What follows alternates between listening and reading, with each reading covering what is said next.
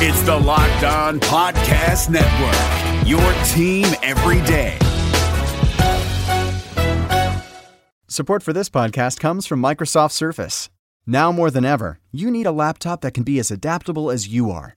Introducing Microsoft Surface Laptop Go. Finally, a premium laptop at an affordable price.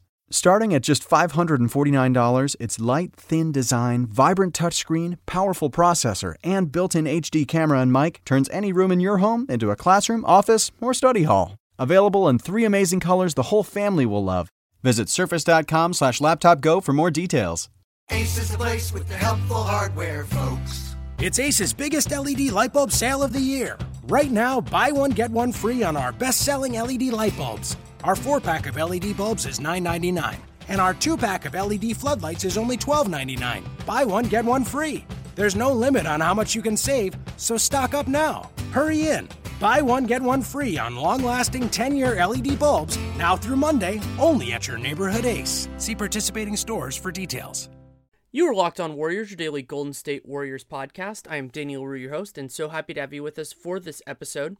With an off day between the Warriors' win over the Philadelphia 76ers and their game against the Orlando Magic, had a couple different options in terms of what to do. Could have gone to this the standard mailbag, which I love doing, and was kind of running through ideas this morning and realized, oh, that's a topic that I'd wanted to look into myself, and then realized if it yielded any fruit, which it did, that it would make for an interesting podcast. And what I wanted to do, the the question I was looking to quantify with this was uh, the for, as a foundational piece, the Warriors have really struggled offensively since Kevin Durant got hurt. They are 26th in the league at 101.4 points per 100 possessions, which is way way below their 114.1 that they have for the season. So that's almost 13 points per 100 possessions, which is a lot.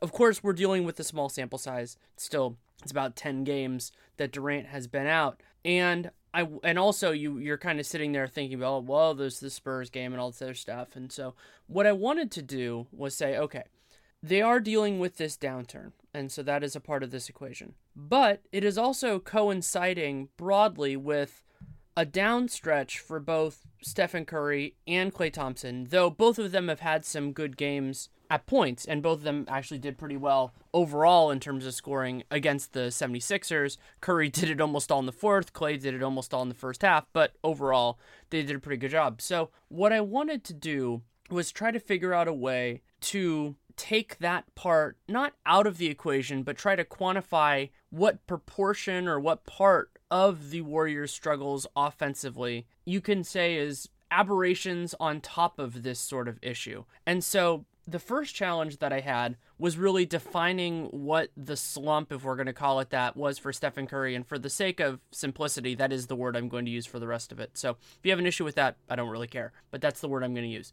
So the reason why it's complicated is because Curry has had a couple good games interspersed within everything else. You know, that's often the way that it works in basketball. You know, you have maybe you have three down games, but in the middle of that stretch at some point you have one where you score 20 or something like that. That's the way it usually works, especially with people who are actually good shooters, unless something broke overnight or they're dealing with an injury. That's part of the part and parcel to the whole thing. So I wanted to go through and I looked at his game log and with Curry, the challenge was really how to deal with the two good games he had against the Clippers and the Nets right after the All Star break. And so there were two options functionally. It was either go before that and include because he had struggled against the Nuggets and the Kings before the All Star break. So start there and then run, or do something way bigger involving January. But I decided I didn't want to do that. So do that. It's a little bit longer than the time Durant's been out, but it's an 11 game sample. Or you could go a little narrower, which aligns more closely with Durant. And he, while he was good in those two games, Curry was shaky against the Sixers the first time in Philly, and then run from there. And I decided to go with the first one, go with the one that included the two good games and the two bad games. It's a larger sample. Thought it was a little bit more representative also it it provided a little piece of information both with and without Durant, which I thought was useful. Just because if I'm trying to say that the slump is somewhat separate from Kevin Durant, then having some information from before he was hurt seemed like a, a worthwhile piece of information. It was actually even harder to figure out with Klay Thompson because Thompson, being himself, has had good games throughout the throughout the stretch more consistently than Curry has. He's had big ones throughout, and so with him, I just decided, I don't know why, I decided to go with the exact same stretch, and that's a little bit a little bit rosier for Klay because he didn't play at all against Denver. So the first game of that sample he didn't play, so his sample is 10, not 11, and he had a nice game against the Kings. So drawing the line in the same place might have been a little bit different, but I also thought it was fine just because Klay's inconsistency kind of work that gives him a little bit of a, of a push in that direction, and it helps to temper the results a little bit, which is something that I wanted to do because you don't want this crazy thing of like, oh, those two guys being out, that's costing the Warriors 10 points a game. I thought that would be a little bit ridiculous. So I did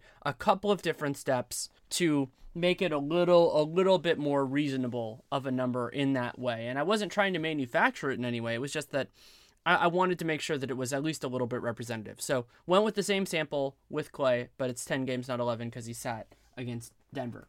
Then from there, I had to figure out, well, okay, what am I going to compare this to? And what I decided would be fair is for Curry, I didn't want to go against his averages for the MVP years because that just seemed unfair. You know, it was ridiculous. Those numbers were better than what he did in his career. And going, well, oh, if he was at an MVP level, he'd be doing that didn't seem fair. So what I did was I took for the three categories that I used, which were two point shots, three point shots, and free throws, I took his worst season average from any of the last three full seasons. So I didn't touch this year at all because you don't want to use a sample as part of a sample. I thought that would be a problem. So I took the worst of each of those for each one. And then for Klay, I did the same thing, except that I only used the last two years. So the two years, full years that he played under Kerr, because the Mark Jackson year, his usage was a little bit different. Klay's expectation of shots was a very important part of kind of the changeover with Kerr. So I wanted to narrow the sample a little bit with him to that.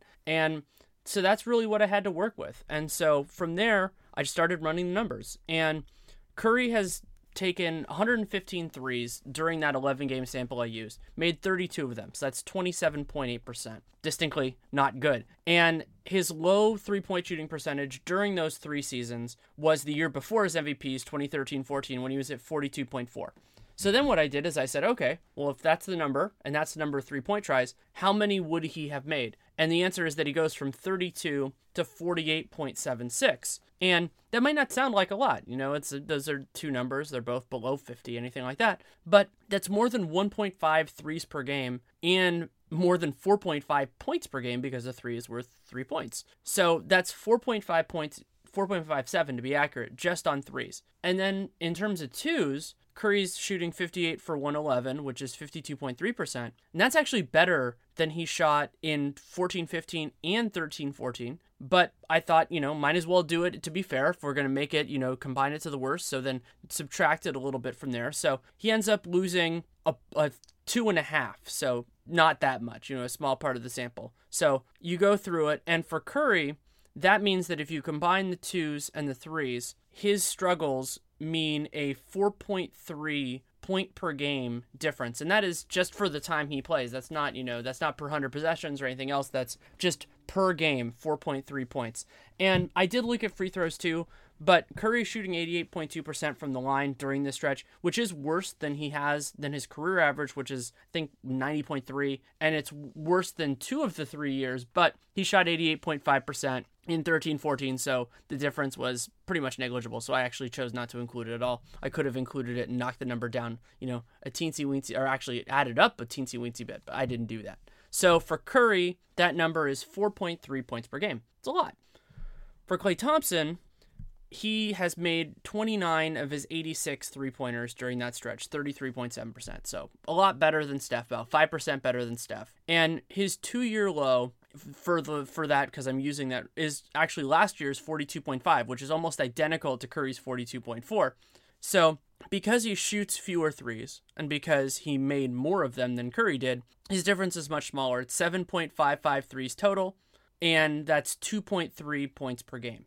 From two, like Curry, Klay's numbers 51.5%. It's actually better than the last two years. So if you match his worst percentage, just like I did with the other part, what's good for the goose is good for the gander, makes a difference of about 0.7 points per game. So then I also did his free throws. It's really close, but I included the whole thing. If you want to look at the athletic, I include that as well. But for Klay, the difference was a total of 17.56 points. So that that's how fewer. He lost lost a lot on threes, gained a little bit on twos, gained a little bit at the free throw line. So a difference of about 1.8 per game. So what you do then is you think, okay, well, so if you have 4.3 points for Curry getting to kind of not his average, but to get to a level that is sustainable for him and common for him.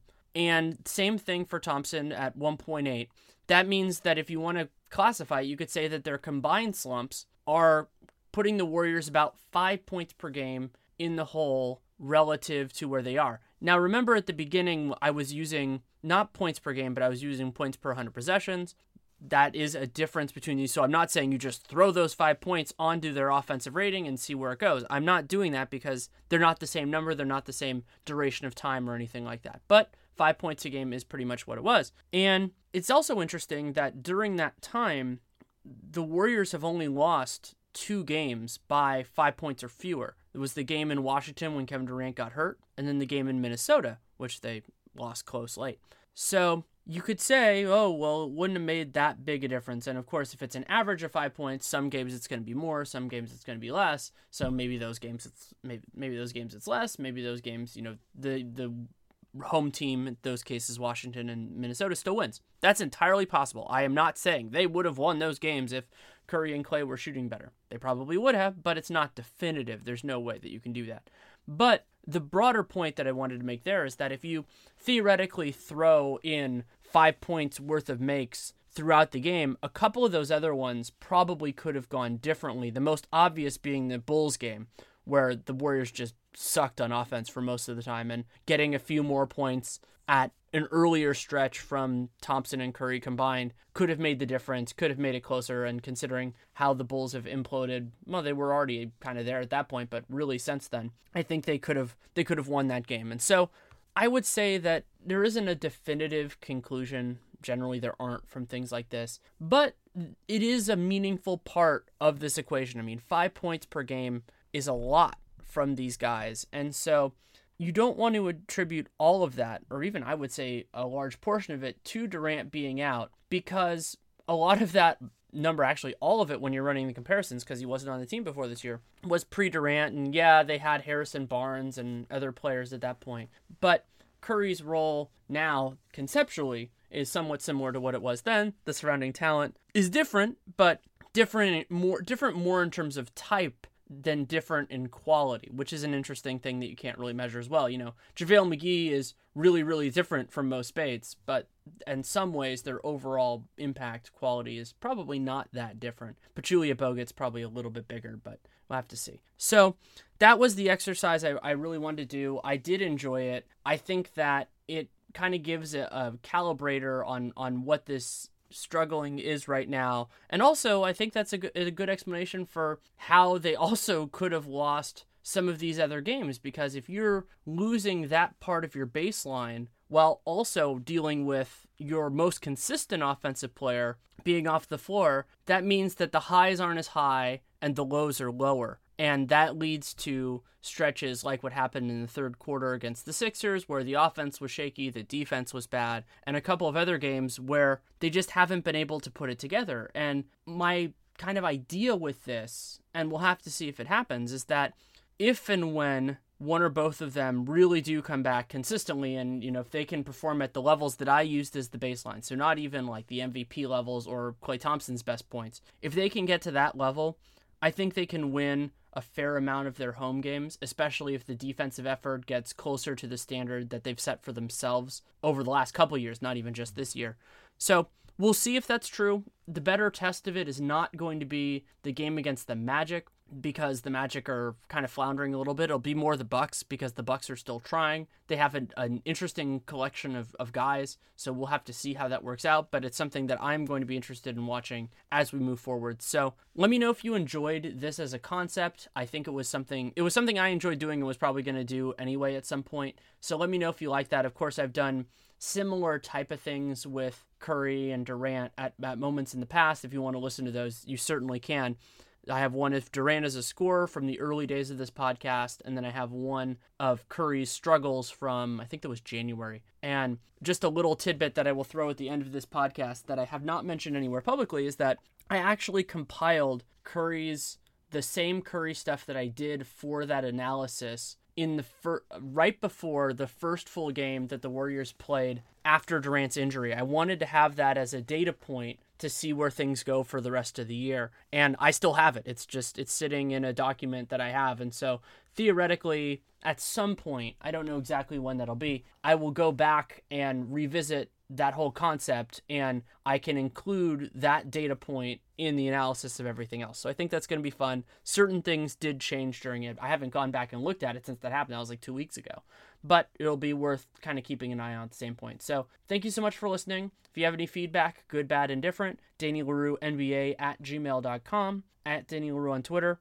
If you take the time to write it, I'll take the time to read it. I do not promise that I will respond, but I will read it. So I, I do appreciate it. It's part of what makes the show so much fun to do is getting those responses. And I try to turn a lot of that into content or into changing the content as is indicative. And I always kind of assume that at least some of what people say is felt by other people. So I, I treat it as representative in that shape or form. You can also check out some of the other stuff that I've done recently. Dunked On is always going strong. Just released part of our 15 and 60, which is on actually in the East, but still interesting basketball conversation. And then I am going to put out two RealGM Radio episodes in the near future. I actually already released uh, a really fun, different thing with my sister. We do a mascot bracket every year. It's a Leroux family tradition. We've done it for about a decade, and it's been on the podcast the last couple years. It's really funny. It takes like half an hour. It's about if the mascots got in a fight. My sister's a biologist, so we go through it. And then I did oh, the analysis of the East over-unders with my friend Arturo Galletti. We did those preseason. We looked through them, and I'm editing the East version now. I'm hoping to get that out Wednesday night, Thursday morning, and then I will do the West after that. It's already recorded. I just have to actually take the time to edit it and do everything else. So, thank you so much for listening. Take care and make it a great day. Hey, Bay Area sports fans. This is Ben Kaspick, host of the Locked On Giants podcast, which should be the next Locked On podcast you fire up in your feed. The MLB offseason is closing in, and I'll have you covered every day, breaking down the rumors, speculation, and transactions that'll shape next year's Giants team. Subscribe to Locked On Giants right now on your favorite podcast provider. This is Josh Lloyd, the host of the Locked On Fantasy Basketball Podcast, the number one fantasy basketball podcast in the world. If you're looking for information regarding fantasy basketball, recaps of the NBA, this is the show for you. We are heading into the offseason and starting to get ready for the 2020 2021 fantasy season. We'll have all the information on what happens through the rest of the playoffs, free agency, the NBA draft, and then heading into a big 2021 season. So make sure you're checking out the Locked On Fantasy Basketball Podcast.